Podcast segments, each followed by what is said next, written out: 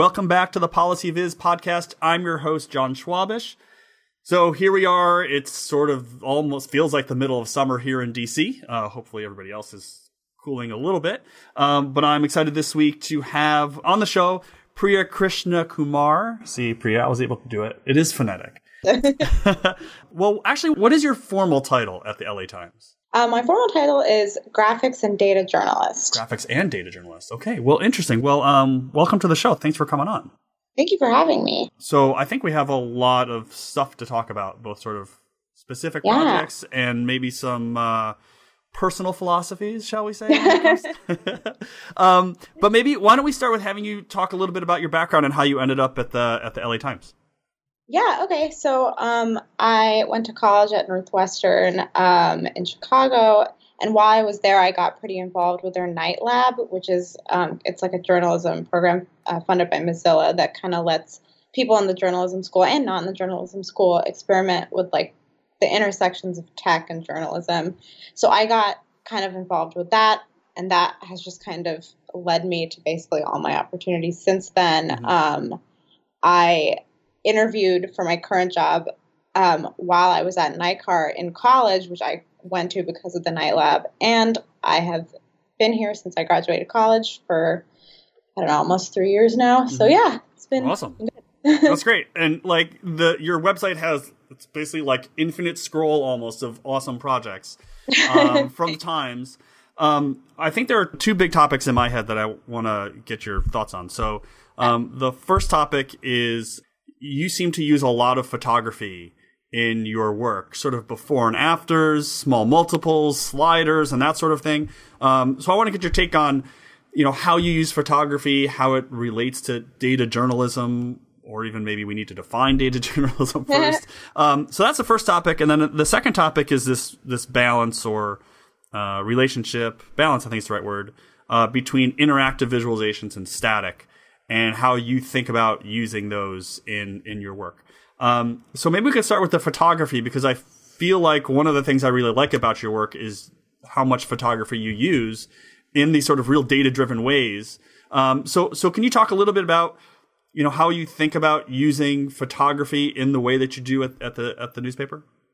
Yeah, I mean, I personally think so. I'm a terrible photographer, but um, I love photography and we have such an incredible photo staff here that any chance that I can to like collaborate with them, I will like jump at because and I also think that a lot of our stories are like data stories can really be enhanced by using photography, especially with like California where so much of what we do is focused on like the environment and the drought that we have this like huge wealth of information in these photos like why would we not use that? Right. Um and I'm trying to think of some other examples too, besides just the environment. We did a bunch of stories over the summer. Um, I did a big infographic about unrest at Trump rallies, and we had photographers who were able to capture that so much more than like a chart of you know a chart can really like convey so much emotion and i can tell you how many people were arrested and where they were arrested but if you see a photo combined with that then you actually feel something yeah and i think if you can make people feel something while they're also getting some data, that's mm-hmm. good too, I think. Do, do you feel that, um, like for the sliders and the interactivity that you've used a, a few times, mm-hmm. um, you know, do you feel like people might engage with those more than an interactive chart or, or just maybe differently than a data visualization when it's a photo interactive visualization? Um, I definitely do, do think that people approach it differently. I mm-hmm. think it's just it's different than what you normally expect to see, so you might be a little bit more compelled with it, especially especially if it's like combined with a chart. We did a project um, a couple weeks ago that compared um, Bush and Obama and Trump's first uh, like hundred days, and it was it was a quiz, and the first quiz was the two photos of like Obama's and Trump's inauguration side by side, yeah, and that in itself is data, you know, yeah, like you can see the numbers in the crowd, but it's still a photo I don't know. I just think that people come away with something a little bit different than yeah. they would with like a chart or, you know. Yeah, yeah, no, I think the engagement's different, right? Because you see, you know, you see actual mm-hmm. people as opposed to data points, which is clearly yeah. different, means different things. Um, what are some of the challenges you found with working with photography either in terms of selecting a photo or the quality r- relative to you know using data where you know you sort of have in some ways more freedom to just make a chart and your choices are aesthetic and what chart type Right. to use right I mean, I think you still have to approach it with the same level of accuracy and detail that you would with a chart. Mm. Like for the photos of um, the Trump and Bush inaugurations, I made sure that I overlaid the photos on top of each other before I put them side by side to make sure that they were in the exact same frame and that, you know, everything matched perfectly because you can still mislead just in the way you can mislead people with data or a chart, you can mislead them with a photo too. So if you're incorporating a photo into like a data journalism project, I just think you need to be really cognizant of that while you do it. yeah absolutely The same goes with sliders too. Like if you do a, a slider with two images that don't exactly match, I think it's kind of pointless. Mm-hmm. Yeah, that's really interesting. And do you work with the the photo journalists there to say, oh, we have this concept of, of a story that we want to do of before and after the drought, for example? You did this piece on the drought. Do you say, you know, we kind of want to get this picture so we can line it up, or is it just happenstance that you know you get photos and they're like, oh, I remember this other thing, and we can line these up now? Um, well, for the drought ones, we found them on our own. I think we use satellite imagery for that, and that's something we can do on our own. Yeah. But a lot of the times, if I'm looking for a photo, I will just like shoot our you know photo department had an email, and he'll get back to me within like two minutes. Um, they're always eager to like help us out and work with us. I think it you know it helps all of us. I think when we can work together like that. Right, absolutely. Um, cool. Okay. Um, well, the other big uh, question or, or topic I think in, in the field of, of journalism and data journalism is the uh, balance between making something interactive versus making something static. Um, you had a piece, um, I think it was last October, um, about how you know California sort of switched from uh, red to blue. Um, and it was a whole bunch of sort of small multiples of California, and they were all static. And then only at the very end of the article was a sort of interactive data table where you could go in and put in your, your zip code or, or your, your city. So I'm curious about your philosophy, your thoughts on the balance between making something interactive versus making something static. I think a lot of the times, I think lately I've been trying to hew more towards static if I can. And I think the reason is a lot of the times um, doing like tooltips or interactivity can hide a lot of the pertinent information from a reader. Mhm. And with something like that um, California small multiples thing, like it's a pretty basic, you know, red, blue, or independent thing. So you kind of you get it as soon as you see it. And then if you want that level of additional detail, I think it kind of just depends because with that one, it's like if you do a tooltip, do you hover over one county and then you see all the tooltips for like the rest of the counties? Right. Um, and I, I thought that would be like a little too overwhelming. So then at the bottom, there's like a table where you select the county and then you can just see it by year. And I thought that would maybe be more effective. I think also a lot of the times is it's if you rely too much on tooltips and things like that, you get into kind of a quandary when you move it to a phone. And the reality is that I think that Mm. page was viewed, I think more than half the people who read it looked at it on their phone. And I feel pretty strongly that it's very difficult to do a good tooltip or like a lot of complicated interactivity on a phone. Mm-hmm. And so a lot of the times, and I think that like a more static experience translates pretty well to a desktop too, you know. Mhm. Yeah. Are you thinking mobile first for the most part these days? Um, I try to. Yeah, yeah, yeah. Sometimes it gets pretty tempting because we all have these like huge monitors and whatever to just Yeah. like design for a huge desktop, but that's just not how people read our stuff. That's how I read my stuff and Right. how I read the stuff of my peers, but I'm not, you know, ideally you don't create data visualization for your peers, you know, it's Yeah. like for our, our readers. Right. So when you're thinking of your reader when it comes to interactivity, what is the picture you have in your head? Because I often feel like people make interactive visualizations and it's really just allowing a user to go to the second level of diving in and getting all the details. But I don't think that's oftentimes what, you know, regular readers they just want to get the they want to get the overarching story and they're not going to dive in. So when you're thinking about your reader, what, what's the avatar I guess you have in your head? My assumption is that people are usually in a hurry. Mm. Um, it's hard to like really capture a reader's attention and expect them to sit down. It's a big ask of anyone to sit down with one of your projects and spend like 10 or 15 minutes reading it and like really getting in the weeds. Like I really doubt that that's happening. Mm. So, and if it is, that's awesome, but you like really can't expect that. So I want a reader to come to my like a page I've done and just get it, you know? Right. Like I if they spend like 1 or 2 minutes on it, I would hope that they've kind of gotten what I wanted them to get out of the story, you know? Yeah. And then if they want to spend more time with it, I want that information to be available to them, but it doesn't necessarily have to be like the first thing they see, I guess. Yeah. If that makes sense. Yeah, yeah. So it's a cost benefit analysis in some way, right? Because there's it some is, yeah. there's some subset of your readers who are going to want to dive in, but it's going to take you a, I would guess maybe not you, but for most people, I would guess like to create the interactive piece. I don't know, maybe I'm wrong about this, but I would guess to create the interactive piece is going to take a bit more time and investment yeah. than to create the static piece.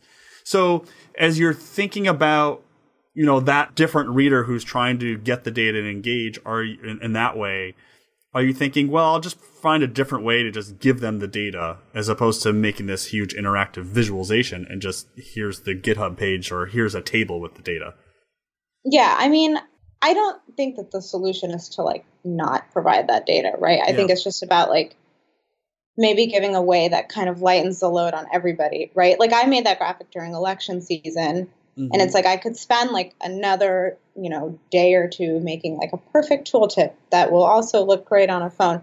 Or I could like give everybody like a, a good top level overview, a table at the bottom, and like move on to the next thing. Right. You know what I mean? And like the information is still there, but then I can do more. The readers hopefully still got what they wanted to get out of it. Yeah. And we can kind of all move on. Yeah, yeah, move on to the next thing. so when you are thinking about documenting your sources plus the methodology um, and providing that background to readers. How are you or how is the LA Times in general approaching that? So, for example, 538 has a GitHub page, um, mm-hmm. you know, and they're doing a lot of, you know, explicit modeling and things. But how are you guys approaching your sort of openness when it comes to um, the analysis side of, of data and the code behind the data that you've used to scrape from a website and then build this other thing out of it?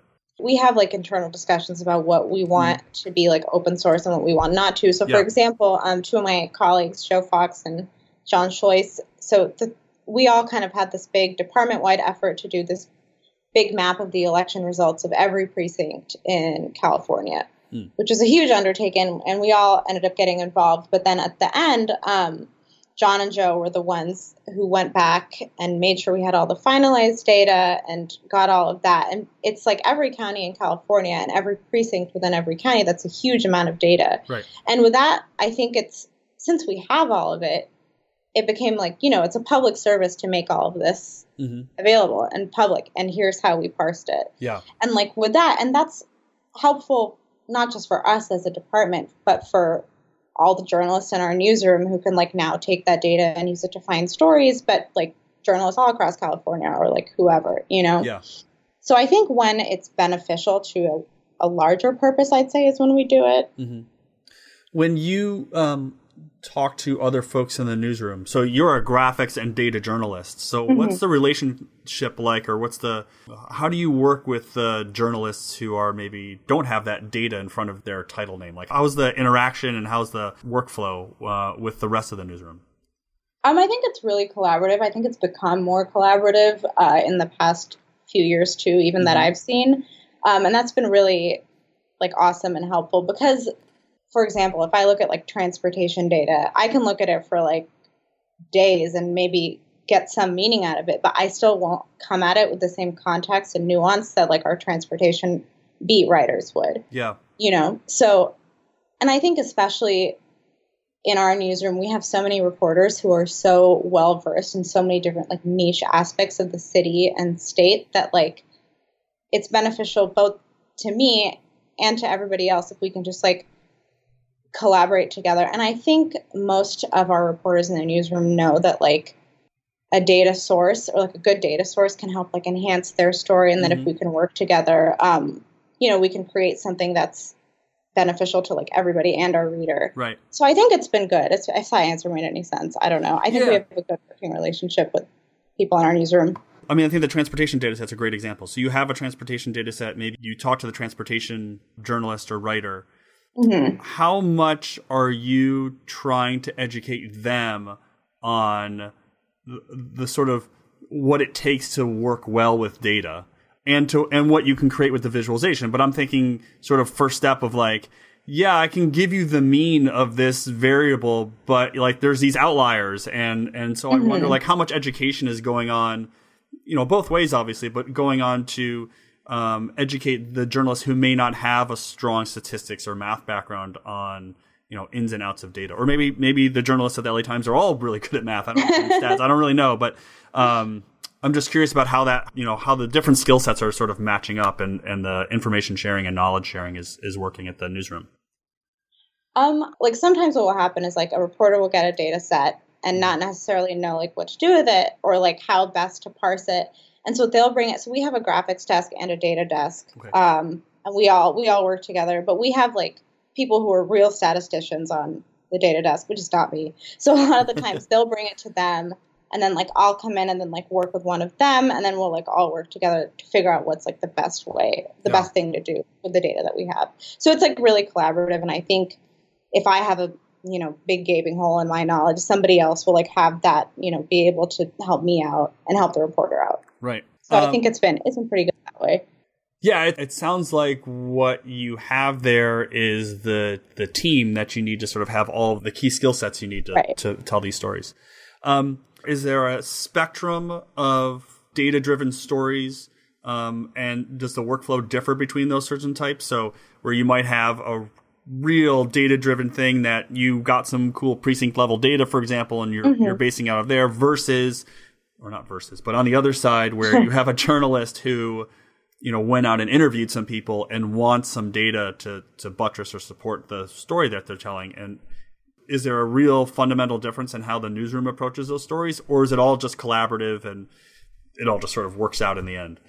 Um, I think it all kind of like, works hey, out. Works, yeah. Like, yeah, yeah, I don't know. like, I think if someone's like reporting out of Houston and they want census data for Houston, like one of us can pull that really quickly and help them out. Mm. But at the same time, you know, we're usually working on like multiple things at once so i can like do that quickly for somebody while also working on a longer term data project so usually things kind of work out yeah yeah yeah um, do you have any longer term data projects you're working on right now that you want to sort of talk about either quietly without giving away the, the headline story uh, talk about maybe some of the methods that you're uh, uh, and challenges that you're having um yeah i think something that like we have been working on a little bit is how to deal with the massive amounts of wildfire data that mm-hmm. we have available to us.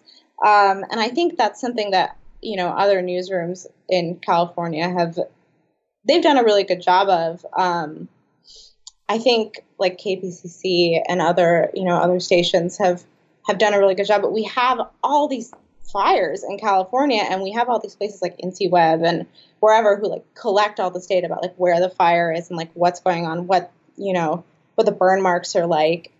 And I think what ideally we'd like to do is take all of that and figure out how to use it in like a helpful mm-hmm. and interesting way um, that we can like sustain. Right. You know, hopefully in like the years to come because there are always like a bajillion fires every summer. Right. Um, so I think that's like the next big thing that I think we would like to tackle, and I would like to you right. know tackle. So wildfire seems like a natural one to that's going to recur every year. But are you generally mm-hmm. trying to build as you're building a um, an interactive, you're building a table? Are you generally thinking about how you're going to be able to uh, maintain that, not to maintain it or extend it or use it in another thing and, and have the same sort of approach? Or is it just most of the things you're doing are just a one off um, I want to make this map. I'm going to go on to the next thing.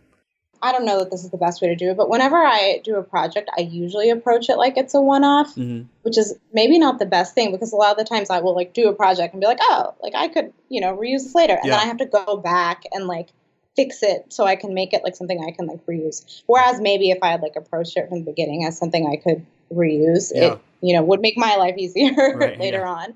But I think a lot of the times in like the pressure of a deadline, you're just like, what? Like, yeah. let's get this out. Right. Um, but I think a lot of the stuff that we do that are one offs end up becoming tools or reusable projects later on. Interesting. So then it's just like a question of, I guess, approaching a story. Like, do you approach a story with like a templated mindset, or do you just kind of go back and fix it later? I don't know. I'm still trying to figure that out. Yeah. I don't know if you have thoughts on it. Well, no, I, I think that the templates are, are are great, but they also in some ways lock you in to sort of like, oh, yeah. here's the path that I'm going to take. You know, I don't know. A map is a good example. You have a map of of California counties, and mm-hmm. yeah, you could reuse the code, but then does that automatically lock you into that same kind of map? Whereas if you started from scratch, maybe you would end up in a different map type or maybe not using a map at all. So I I I, I agree. I go back and forth on whether I should be trying to template everything that yeah. I'm working on or whether it's everything I'm going to start fresh. So I'm starting fresh. Um, I you know obviously reusable code is is helpful because you're not starting on, on, the code from scratch, but right. Um, uh, yeah, I, I, I don't I don't have, I don't have a great answer either, but right. Like uh, I think Dataviz should be interesting and like fresh. And I don't know, like our readers have seen yeah. Like if a reader has been with us for like five years, they or whatever, they've seen the same map probably like a bunch of times or yeah. the same chart like a bunch of times. And like, how do we keep them engaged? I don't know that using like the same template a bunch of different times is like in their best interest or ours, really. You right. know. Right. Yeah, I, I don't know the answer to the template question, but um, you know, and I think there's different types of content producers who it helps and hurts. So I think of a case where you might want to empower other people to be able to make an interactive yes. map, for example.